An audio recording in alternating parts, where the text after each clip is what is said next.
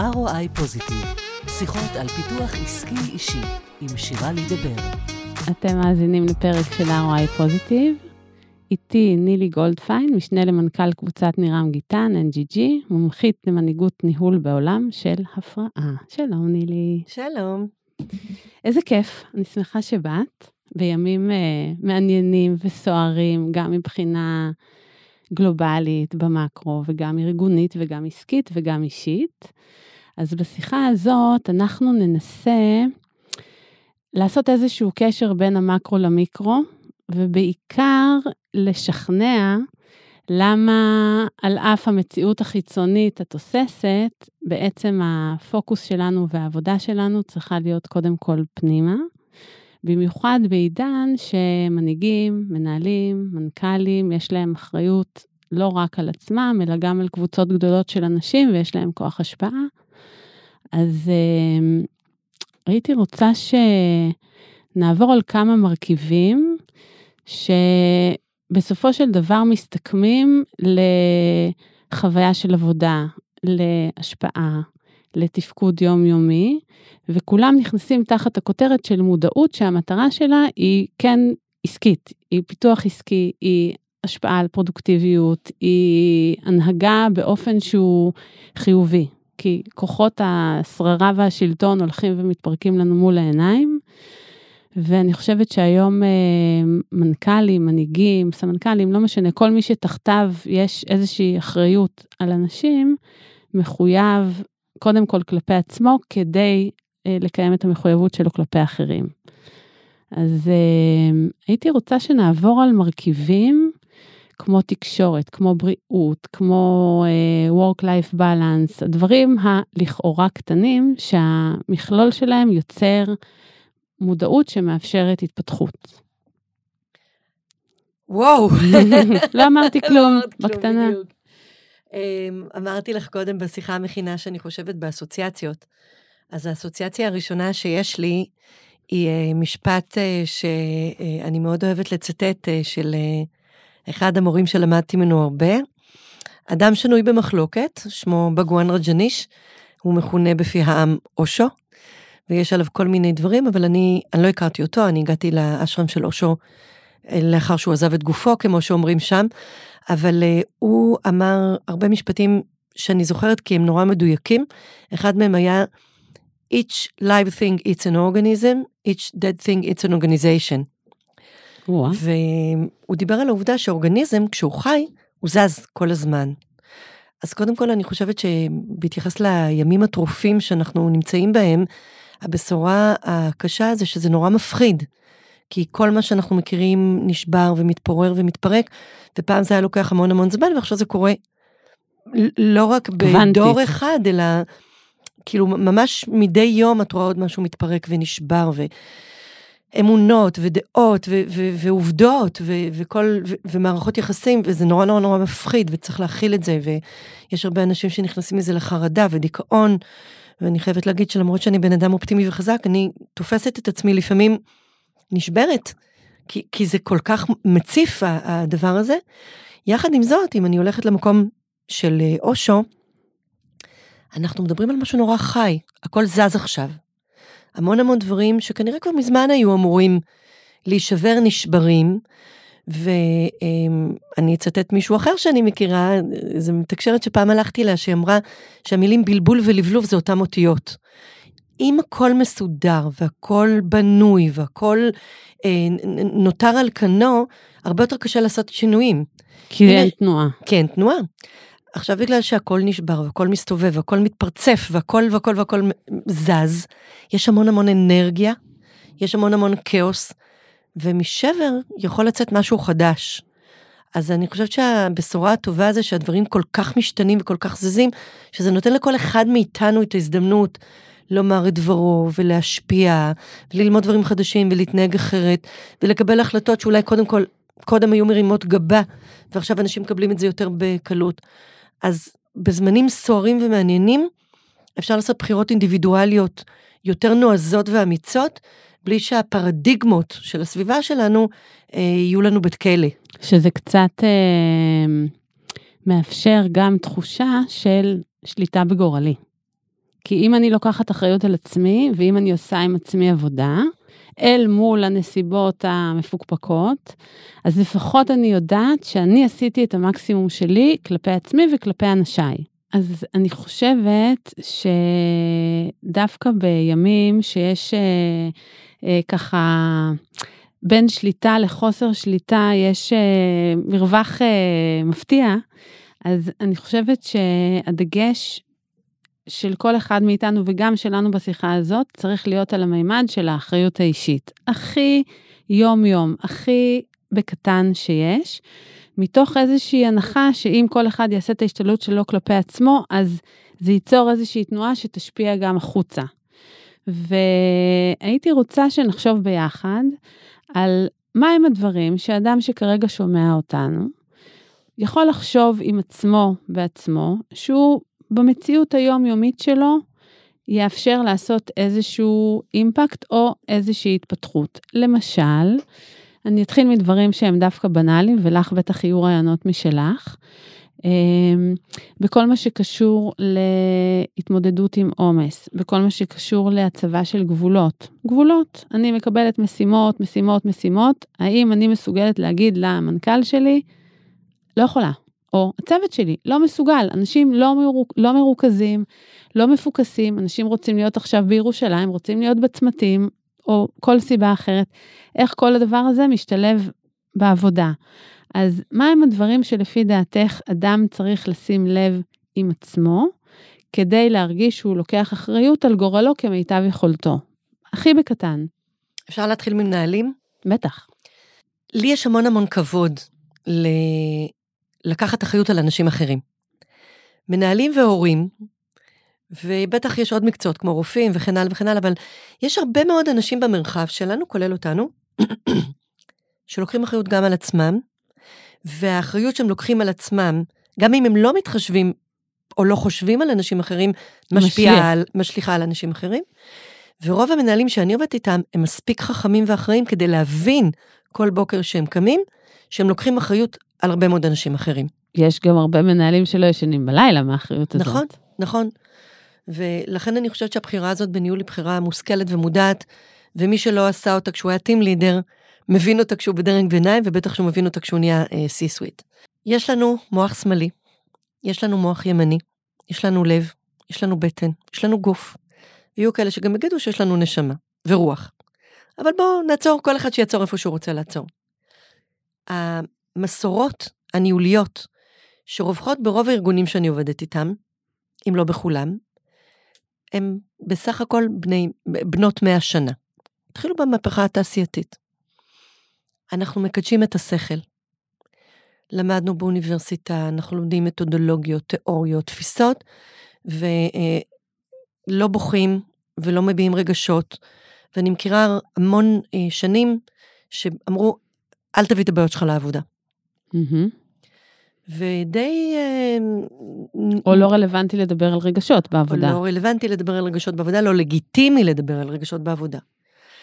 וכמובן שעם השנים אני מגלה, וככל שעוברות יותר שנים אני מגלה יותר ויותר, את העובדה המדהימה שהמנכ"לים והמנכ"ליות שאני אה, מלווה והמנהלים שעובדים איתם בהנהלות ובדרגי הביניים, בכל מקום, הם עתירי רגשות.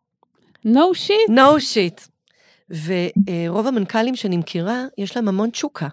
הם פשוט למדו לארוז אותה, להסתיר אותה, להסוות אותה, ולקחת פנימה הרבה מאוד דברים שבמקרה הטוב אה, גורמים לאחרים לסוג של נתק, במקרה הרע גורמים להם למחלות.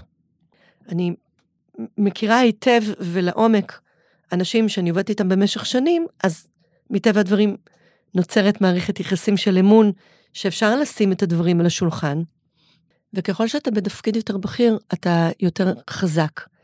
וככל שאתה יותר חזק, הרגשות שלך יותר חזקים. וה... את חושבת? אני חושבת. אני חושבת שבשביל להיות מנהל גדול ולשלוט בחיים ובאקוסיסטם של הרבה מאוד אנשים ושינויים ו- וטרנספורמציות וכל מה שקורה היום בעולם, צריכים המון המון עוצמה פנימית, ומנתבים אותה עדיין רק לכיוון הראש. וזה מאוד מאוד מגביל את היכולת של המנהלים היום גם להתמודד עם התפקיד שלהם, גם להתמודד עם הצרכים שהם צריכים לדרוש מעצמם מול כל מה שקורה בסביבה, ובוודאי ובוודאי להכיל את כל האנשים שלהם, את כל הרגשות בארגון, את כל החוסר ודאות וחוסר אמון וסימני שאלה וכן הלאה. דורש המון המון תעצומות נפש. אז הטיפ הראשון שאני רוצה לתת לכולם, לכל מי שמאזין, אבל בוודאי ובוודאי למנהלים, זה קודם כל לזכור ולתת לגיטימציה לעובדה שיש לנו דמיון, ויש מערכות יחסים, ויש לנו חולשות, ויש לנו פחדים, ויש לנו רגשות והכל סוערים. קורה גם בעבודה. והכל קורה בכל מקום. כי אני לא יכולה לבוא לעבודה בבוקר ולהשאיר את הבעיות שלי בחוץ, כמו שאני לא יכולה לבוא בבוקר ולהשאיר את היצירתיות שלי בחוץ, וכמו שאני לא יכולה לבוא הביתה ולהשאיר את העבודה שלי בחוץ. אנחנו יצורים הוליסטיים, אנחנו גם הורים וגם אחים וגם ילדים וגם בני זוג וגם חברים וגם עובדים, אנחנו הכל, ואנחנו הכל בכל מקום. אז הדבר הראשון זה באמת לתת לעצמנו את הלגיטימציה להגיד, שלום, קוראים לי נילי גולדפיין ואני יצור הוליסטי. יש לי גם שכל וגם רגש. לפעמים אני בוכה. ולפעמים אני בוכה ולפעמים אני צוחקת, ולפעמים אני עייפה ולפעמים אני לא מרוכזת, ולפעמים כשאני הולכת לעבודה אני יודעת שזה לא יום טוב כי קרה משהו אחר למישהו במשפחה שלי או מת לי הכלב, בסדר? זה לא אז משנה. אני צריכה להתאמץ היום פחות כדי להסתיר את זה.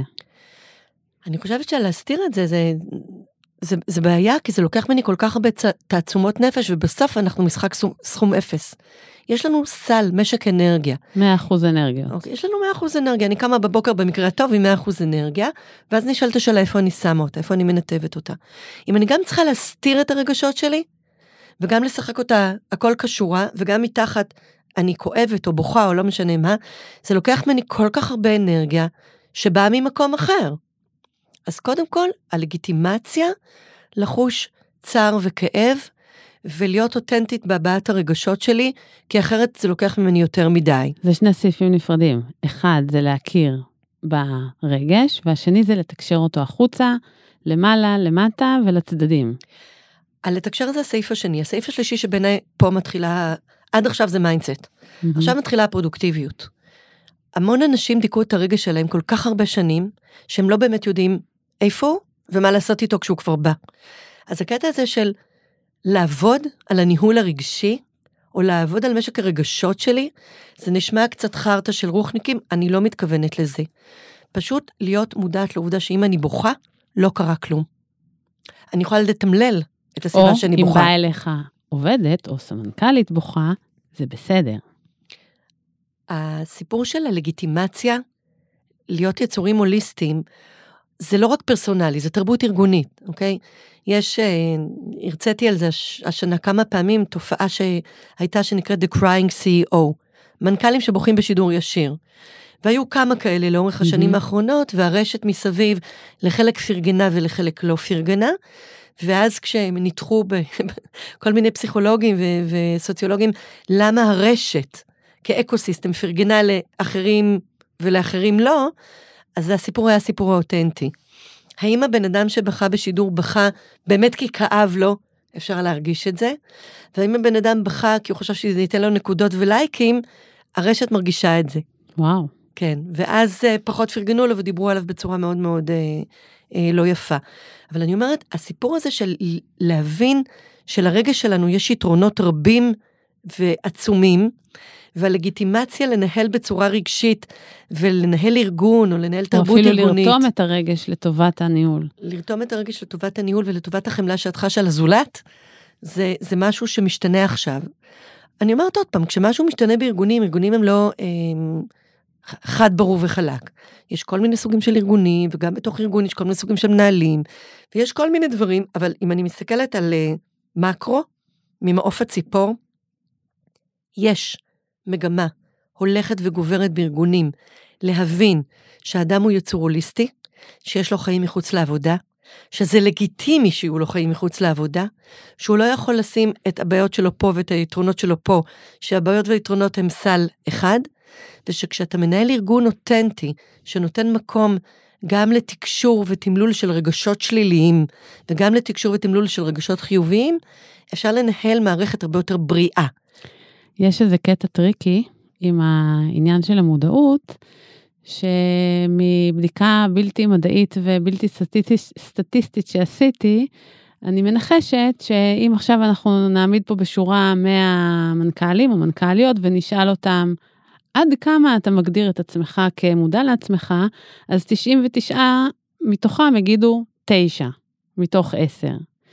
And yet, זה כנראה לא המצב.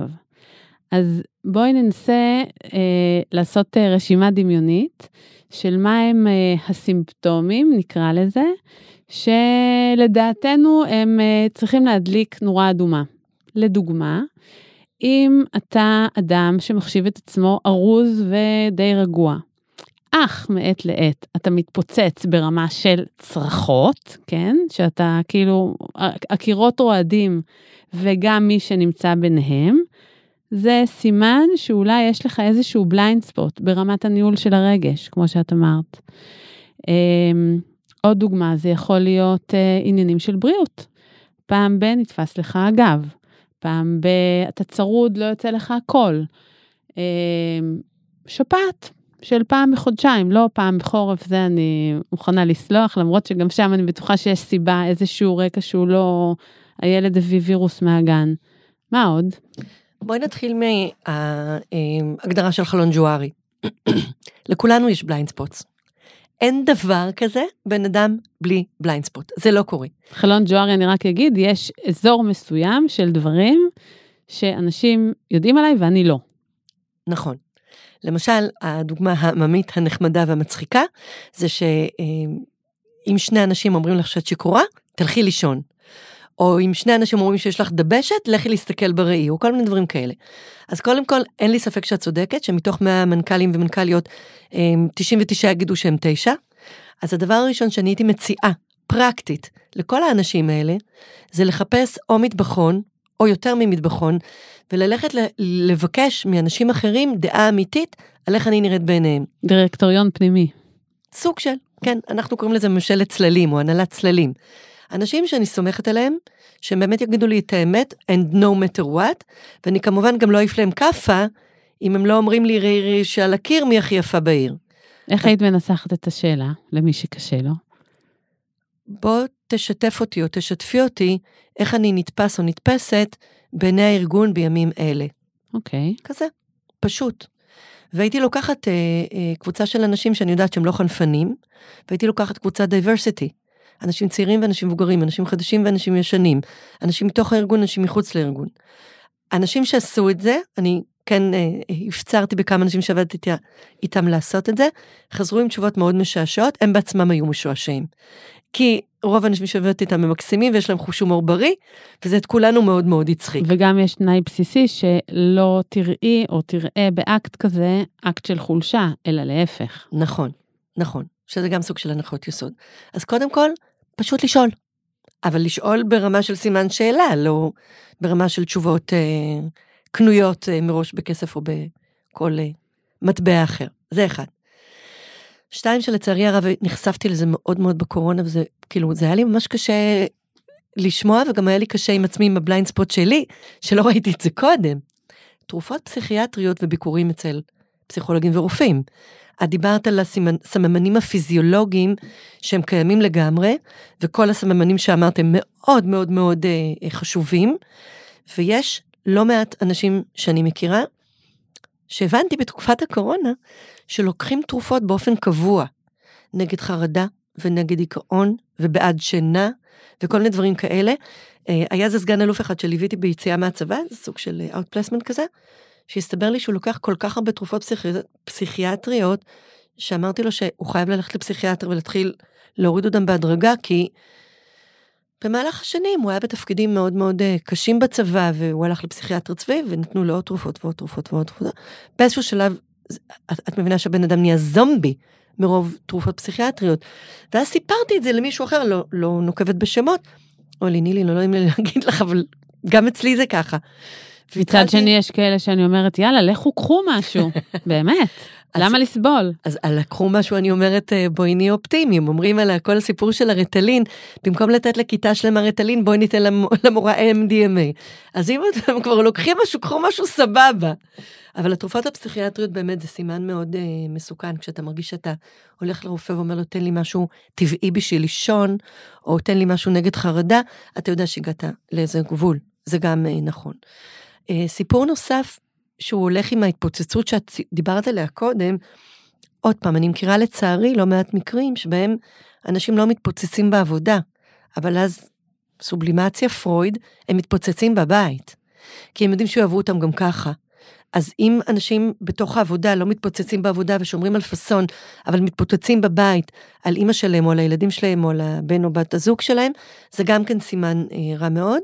זה הסיפור הרגיל של אה, ילד בכיתה ג' שהמורה צועקת עליו, הוא בועט בכלב. אז, אז אני רואה כאלה בווריאציות על הנושא, וזה מאוד מאוד אה, אה, קשה. ואני אגיד רק משהו שאני שומעת לא מעט אה, מנכ"לים שאני עובדת איתם, אומרים לעצמם, קודם כל, ככה זה. החיים אינם פשוטים, התפקיד שלי הוא תפקיד אה, מלא בעומס ובאחריות, זה טבעי, אני בן אדם, מותר לי לצעוק, מותר לי להתפוצץ. אוקיי, זה מותר, אבל כרגע אנחנו מסמנות סימני אזהרה. זה סימפטום. אה, סימפטום נוסף שאני ראיתי, עוד פעם, בקורונה ראיתי את זה יותר, ו- וגם אני הייתי בהלם מזה, כי זה היה בליינד ספוט שלי, אנשים ששותים אלכוהול. אני כבר לא מדברת על uh, ג'וינט פה ושם באיזה מסיבת טבע שבמקרה נקלט אליה, אלא אנשים ששותים אלכוהול על בסיס קבוע. היה מנכ"ל אחד שנכנסתי אליו uh, בין הסגר הראשון לסגר השני, והוא אמר לי שהוא היה שותה מדי פעם, עד כדי לשכוח, ופתאום הוא, הוא התחיל להביא בקבוקי אלכוהול למשרד. ואני אומרת לעצמי, בוא'נה, כאילו... זה, זה מאוד קשה. עכשיו, יש הרבה מאוד דרכים, אה, זה, זה כמו סיר לחץ. אני מכירה לפחות חברה אחת, שזה חלק מהתרבות הארגונית. השעה חמש, שש, שבע בערב, פותחים בקבוק. זה, אני, אני ראיתי את זה גם כן, אה, אני לא חושבת שזה לא היה קיים לפני תקופת הקורונה, אבל העובדה שהם הפכו אותי לחלק מהעניין, או שנתנו לי לראות את זה בתקופת הקורונה, זה כאילו, הכל קשה, יש לגיטימציה, ואז הבנתי שזה היה שם כבר קודם, פשוט לא ראיתי. אני ארחיב את זה להתמכרויות באופן כללי. התמכרויות באופן כללי, אפילו לספורט, נכון, אם הוא מוקצן. נכון, נכון, נכון מאוד.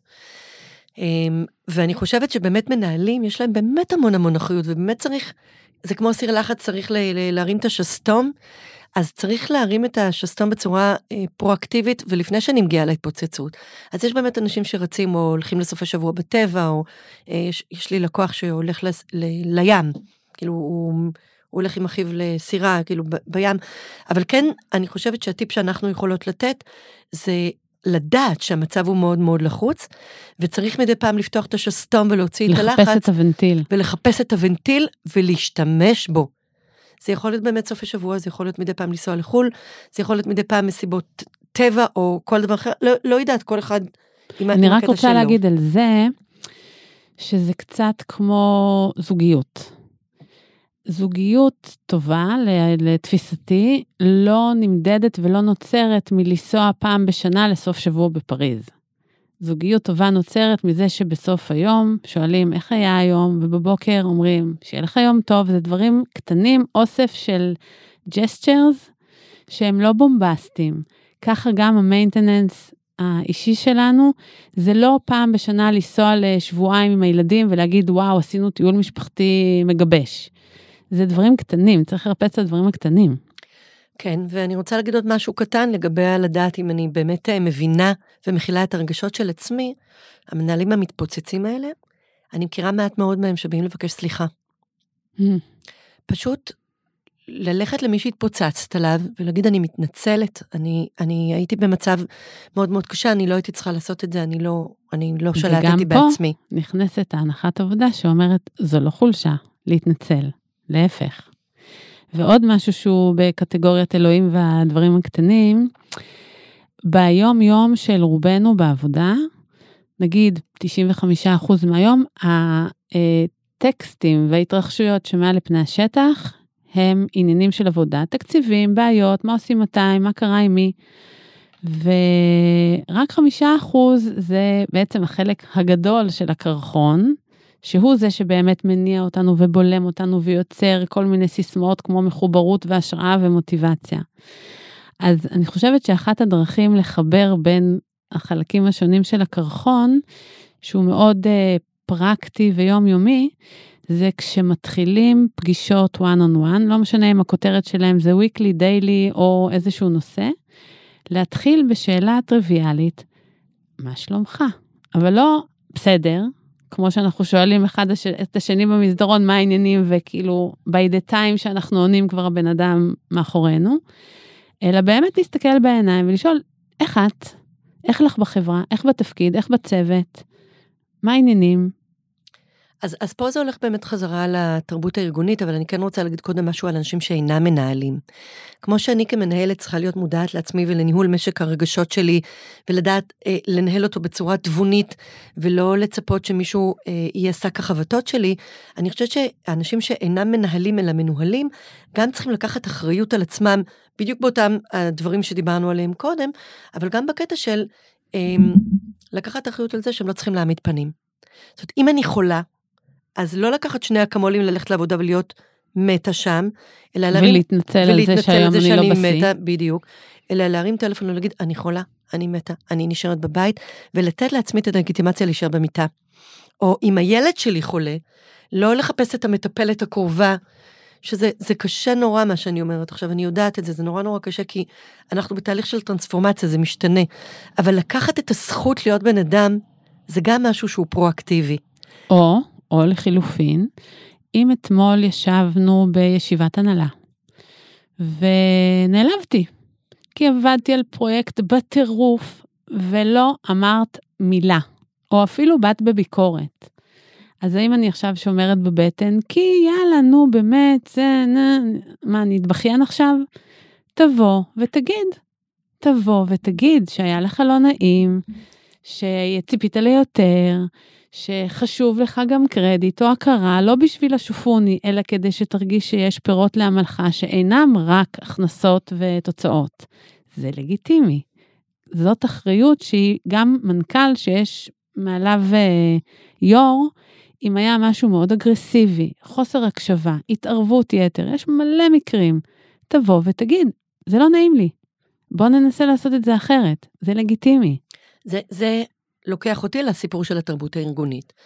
אה, אני, אני המון המון שנים עובדת בתחום הייעוץ הניהולי, אני ספרתי שזה כבר 33, ובמשך הרבה מאוד שנים אני עשיתי ארגונים, או ליוויתי ארגונים בתהליכים של הערכה ומשוב, מה שנקרא R&R, rating and ranking, יש לזה המון שמות. בשנים האחרונות יש טרנד כזה, לעבור למה שקוראים meaningful conversations.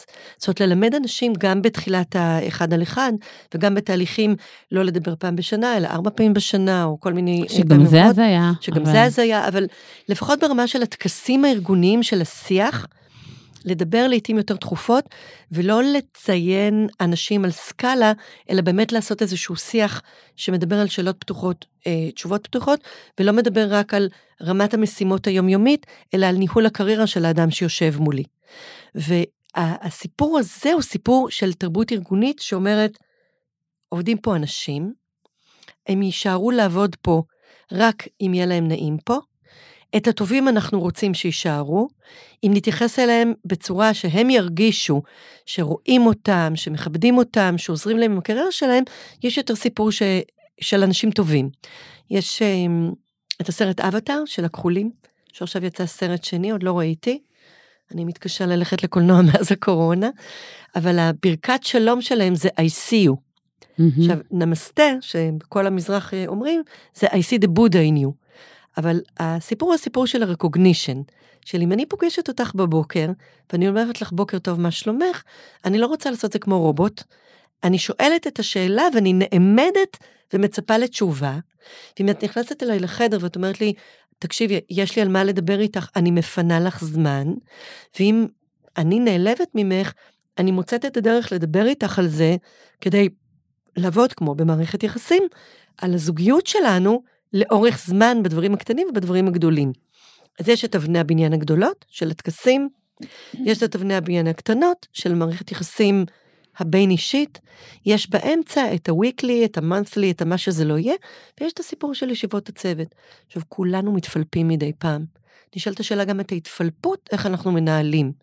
הסיפור הזה של לנצל, להתנצל, לצעוק, לבוא לדבר, אה, לראות איך אנחנו מונעים מזה לקרות בפעם הבאה וכן הלאה וכן הלאה. אבל הסיפור הוא הסיפור של לקיחת האחריות האישית לניהול הרגשי של עצמי כעובד, כעובדת, כמנהל, כמנהלת. ואם אני לא מצליחה לעשות את זה לבד, לחפש עזרה. זה גם משהו שהוא עכשיו מאוד סוף בשיח סוף מתעורר הארגוני. לחיים. כן. מדברים על המון המון שנים, שאפילו בסרטים, בנרטיבים שלנו, היה את המנהיג האחד. אה, קוראים לזה זכר אלפא, כן? המנהיג האחד שלוקח את כל האחריות, והיום הכל הולך לכיוון של ניהול שותפויות ועבודת צוות, ועושים את זה ביחד. ומסתכלים אפילו על ספרי וסרטי הילדים, אה, נניח וואקנדה, כל הסרטים של מארוול, שהילדים שלנו רואים המון. יש תמיד קבוצה של אנשים, לכל אחד מהם יש את היתרונות שלו, לכל אחד מהם יש את החסרונות שלו. יש מערכות יחסים מאוד מורכבות ביניהם, אבל בסוף כשהם הולכים להילחם, הם עושים את זה ביחד. את רואה את הארי פוטר, את תולדות השנרה, את אה, שר הטבעות, את אה, היקום של מארוול, הם בסוף עובדים בצוות. ובארגונים, היום, אה, אחד הדברים שאני רואה יותר ויותר, זה שמבקשים ממני או מאנשים כמותי, לעזור לנו לעשות את זה ביחד. לעזור לנו, אפילו לא מדברים על עבודת צוות, אלא ניהול שותפויות. ויש לזה גם עוד פרספקטיבה שמעבר לזה שנדרשת אה, הרמוניה, לא פחות, בקרב צוותים, נדרש גם שלכל אחד מחברי הצוות ישקיע בעצמו ולא ישקע. פעם זה היה אות לחולשה. מה, אני פסיכי? אני אלך לפסיכולוג? היום זה כבר, אה, לפחות המשפט שאני חוזרת עליו באובססיביות, זה שכל אחד צריך מראה כדי להסתכל לעצמו בעיניים. אי אפשר להסתכל לעצמך בעיניים בלי מראה. אי אפשר. עכשיו, האם אתה יכול לשרוד את המציאות הזאת בלי להסתכל בעיניים ובלי להסתכל פנימה? אני חושבת שלא. אני חוזרת לנושא האמון שהתחלנו איתו את הפרק. הדבר הכי בסיסי בעבודת צוות זה הסיפור של אמון. אני צריכה להאמין לך, בלי שאת עושה שום דבר ובלי שאת אומרת שום דבר, שאת בעדי. כי זה שאת בעדי ואני בעדך, זה עושה אותנו בעדנו. בואי נעצור ב"אני צריכה להאמין לך". נכון. כדי שאני אאמין לך, כל מה שאת צריכה לעשות זה להיות את. זה הכל. וגם להיות אותנטית מול עצמי ואחר כך מולך, במה אני טובה, במה אני פחות טובה, ו-not to pretend. אז הסיפור הזה של המסכות והמנהיגות האותנטית, זה גם חלק ממערכת היחסים. אז יש אמון, ועל הבסיס של האמון יש אותנטיות, ועל הבסיס של האותנטיות יש הבנה של הדפקות שלנו, וליתרונות שלנו, ואיך הם רוקדים ביחד. הבנה ועל- וקבלה. הבנה. וקבלה. אה, ועל הבסיס הזה, יש לי אה, קולגה, אה, שעכשיו אני עושה איתה כל מיני דברים, מלי אלקובי, שהיא אומרת, על הבסיס הזה גם צריך לחיות בנוחות עם אי הסכמה. שזה נורא נורא קשה. אה, מסתכלים מה קורה מסביבנו, זה גם כן מבין כמה קשה לחיות בנוחות באי הסכמה ולא לעשות מזה מלחמה. זה בעיניי כבר תוצאה.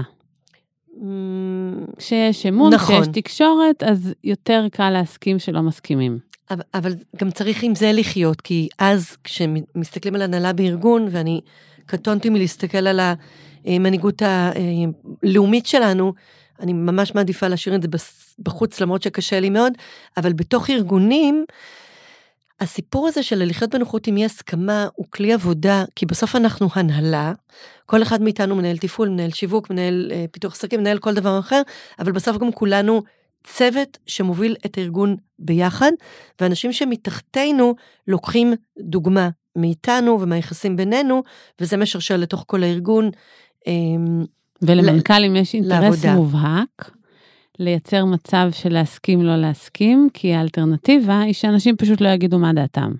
גם, וגם אני חושבת שאני חוזרת כאן ליהדות, אה, כל הסיפור של בר פלוגתא, כל היהדות היפה בנויה על מחלוקות ועל אי הסכמה. במקרים הגרועים בהיסטוריה של העם היהודי, אה, זה נגמר ברצח, או של אה, אחדים, או של אלפים, או של מאות אלפים, ובמקרים הטובים זה יצא לנו את המשנה, זה יצא לנו את הגמרא, זה יצא לנו את ההתפתחות של ההלכה. אז אני אומרת, להיות ברי פלוגתא, צריך לדעת. ולבוא מתוך אהבה לאי הסכמה. זה חלק מלדעת לנהל משק רגשות, שאנחנו מדברות על זה מתחילת הפרק. וגם זאת אינדיקציה, בעיניי, שאם אתה אה, מנהל אנשים, שבתחושה הכללית שלך יש קונצנזוס די קבוע, ייתכן שהם לא מביעים אי הסכמה כדי לא להיקלע לקונפליקטים, וזה לא מצב בריא. על זה בארגונים שאני מכירה יש הרבה מאוד אה, עבודות שנעשו, אה, החל מג'ניס ומן, תהליכי קבלת החלטות, שהם אה, סוקרים אה, דרמות וטרגדיות גדולות של המין האנושי של מדינות ומבינים שזה כי הייתה הסכמה שלא ישבה על המקומות הנכונים. אז יש היום בצבא, קוראים לזה פרקליט השטן, אה, יצא ב-2013 סרט שנקרא מלחמת הזומבים, מלחמת Z עם ברד פיט, ומדברים על 10th man, על האדם העשירי, ובסרט מציגים את זה כאילו זה לקוח מהמודיעין הישראלי. לא יודעת מי שילם להם כמה, אבל ישראל מוצגת מאוד טוב בסרט הזה, ואומרים, אם יש תשעה אנשים בחדר שחושבים אותו דבר, חייבים שהאדם העשירי יסתור אותם באופן חד, ברור וחלק, וגם שמים תקציב לסצנריו שלו. כי לא יכול להיות מצב כזה, שבאמת יש עשרה אנשים בחדר שצודקים, כי זה אומר שאנחנו לא מוכנים לפרעות שבוודאות אה, יגיעו. אז אנחנו מסתכלים על ארגונים ואומרים, הסכמה מוחלטת זה לא טוב, הרמוניה כן, לחיות בנוחות עם אי הסכמה זה סבבה, זה נבנה על הרבה מאוד אמון ועבודה על מערכות יחסים. אנשים בודדים צריכים לעבוד על המשק הרגשי שלהם גם לבד וגם בעזרה. זה כולם חייבים. כולם אף חייבים, אחד לא פטור. חד, ברור וחלק. ובתוך ארגונים, התרבות הארגונית צריכה לכבד את הדפקות שלנו כבני אדם, את הצרות שיש לכולנו תמיד, ועל האיזונים המאוד עדינים ומורכבים שלנו כבני אדם, של מערכות היחסים שלנו בין בני אדם, ושל תרבות ארגונית שמאפשרת ומחבקת ומחזיקה את כל הדבר הזה. אז הסיכום שלי יהיה שגם אם עצרתם ושאלתם את עצמכם אם אתם תשע מתוך עשר או שתיים מתוך עשר, התשובה היא שאין מנוס מלעבוד במודעות, כי אם אתם באמת תשע, אתם כבר עובדים בזה. ואם אתם לא עובדים בזה, אתם לא באמת תשע. אז אני אגיד את אה, משפט הסיכום שלי, שלעבוד במודעות זה יכול להישמע כמו מטלה, אבל זה מסע מאוד מאוד נעים וכיפי. כי אני לפחות התחלתי לעבוד במודעות רק בגיל 37. עד אז הייתי אומרת לך שאני תשע מתוך עשר, והבנתי בגיל 37 שגם שתיים זה, אני לא בטוחה אם זה, כן, איפה זה בחיים שלי. וזה נכון שהיו לי רגעים מאוד מאוד משברים ומאוד מאוד קשים, אבל אם אני מסתכלת, connecting the dots אחורה, זה מסע יפה, הדרך נכון. לאיתקה. למרות שזו יפה. עבודה. זאת עבודה, ושואלים אותי איך יש לך זמן, איך יש לך ברירה? איך יש לי ברירה, שואלת. איך יש לי זמן, אני רוצה להגיד, איך, איך, איך אפשר שלא. ואני אה, שמחה וגאה ו, ומאושרת על, ה, על הדרך, כי הביאו אותי למקומות מאוד מאוד יפים של מיצוי הפוטנציאל שלי. ואני חושבת שלכל אחד יש את המודעות שלו. כשהוא ממצה פוטנציאל, אה, איזה כיף זה, נכון, איזה נעים זה, נכון. כמה זה מתגמל. אז, אז לעבוד בזה לא כי חייבים, אלא כי זה כיף, כי שזה שווה, כי זה שווה את זה. נכון. תודה. ROI פוזיטיב, פינת ההמלצה. אני רוצה להקריא שיר שאני מאוד אוהבת, שאני שמעתי פעם ראשונה שהייתי באשרם של אושו בהודו, והוא מדבר על הקטע של התפתחות עצמית, של המודעות, עם הקושי ועם היופי. ניצוצות של ברי סחרוב, אחלה מוסיקה, אני מציעה ללכת להקשיב. תדמיינו את השיר מנגן בזמן שנילי מקריאה.